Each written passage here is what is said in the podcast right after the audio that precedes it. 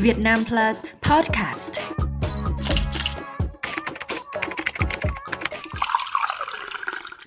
Chào mừng quý vị đến với bản tin 60 giây của Vietnam Plus News. Bản tin hôm nay gồm những nội dung chính sau đây. Vụ Vạn Thịnh Phát, cựu phó tránh thanh tra kiểm toán nhận hơn 14.000 USD để bao che sai phạm cho SCB. 29 cá nhân bị Bộ Quốc phòng xem xét xử lý kỷ luật. Thú nhận của đối tượng phóng hỏa ngôi nhà làm 3 người thiệt mạng. Phó Giám đốc Sở Y tế Quảng Nam được cho thôi chức. Ông Chu Xie tiết lộ lý do chưa sử dụng Hoàng Đức trong đội hình. Theo kết quả điều tra của cơ quan công an, cựu Phó Tránh Thanh tra Kiểm toán Nhà nước Lê Thanh Hà đã tham gia đoàn thanh tra ngân hàng SCB do ngân hàng nhà nước chủ trì nhưng không thực hiện đúng chức năng nhiệm vụ.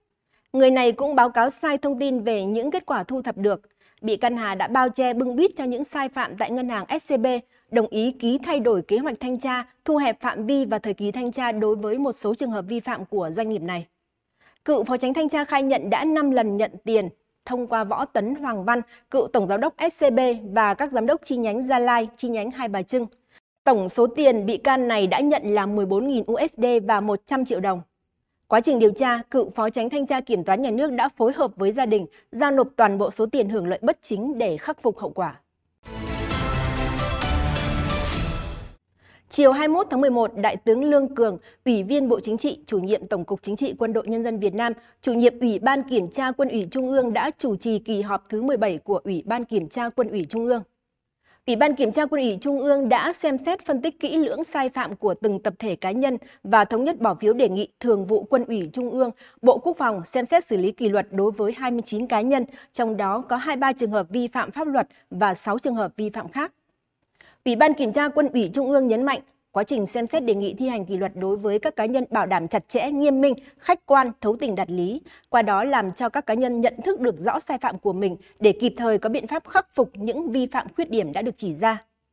Phát biểu kết luận, Đại tướng Lương Cường yêu cầu các đơn vị có thẩm quyền tiếp tục giả soát, báo cáo và quyết định thi hành kỷ luật đối với các trường hợp vi phạm theo đúng quy định của Đảng. Nghi phạm trong vụ phóng hỏa ngôi nhà hai tầng khiến ba người thiệt mạng ở thành phố Hồ Chí Minh đã được lấy lời khai tại cơ quan công an. Đối tượng Nguyễn Văn Nhu đã khai nhận vì mâu thuẫn tình cảm nên ra tay sát hại người phụ nữ sau đó đổ xăng phóng hỏa ngôi nhà làm hai đứa trẻ tử vong. Trước đó vào chiều 21 tháng 11, người đàn ông này đã mặc áo xe ôm công nghệ, đi xe máy chở theo can xăng đến căn nhà 2 tầng trên đường Lưu Hữu Phước, phường 15, quận 8.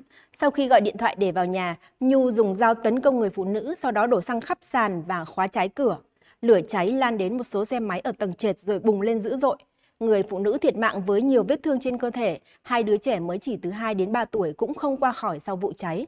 Sau khi gây án, Nguyễn Văn Nhu đã bị lực lượng chức năng truy đuổi, bắt giữ và đưa về trụ sở. Hiện cơ quan cảnh sát điều tra vẫn đang tiếp tục lấy lời khai của nghi phạm. Chủ tịch Ủy ban nhân dân tỉnh Quảng Nam Lê Chí Thanh vừa ký quyết định cho thôi giữ chức vụ Phó Giám đốc Sở Y tế Quảng Nam đối với ông Dương Ngọc Vinh. Quyết định thôi chức này có hiệu lực kể từ ngày 1 tháng 12 và được thông qua dựa trên nguyện vọng cá nhân. Trước đó, người này có đơn đề đạt nguyện vọng xin thôi giữ chức vụ Phó Giám đốc Sở và mong muốn chuyển công tác tại Bệnh viện Mắt Quảng Nam vì nhận thấy phù hợp với chuyên ngành đào tạo cũng như sở trường của mình.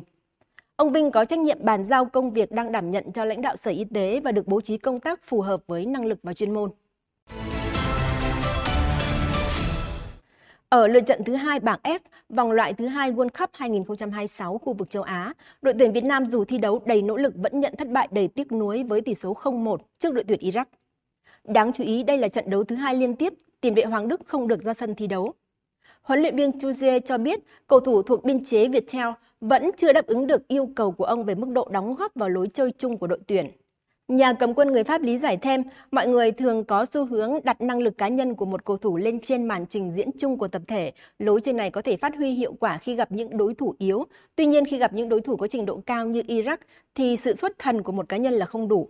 Nếu muốn giành được kết quả tích cực trước những đối thủ mạnh, chúng ta buộc phải đồng bộ khả năng chơi bóng và phòng ngự của tập thể. Đó cũng là điểm mà tiền vệ Hoàng Đức chưa đáp ứng được yêu cầu. Thông tin vừa rồi đã khép lại bản tin ngày hôm nay. Xin chào và hẹn gặp lại quý vị trong những bản tin tiếp theo.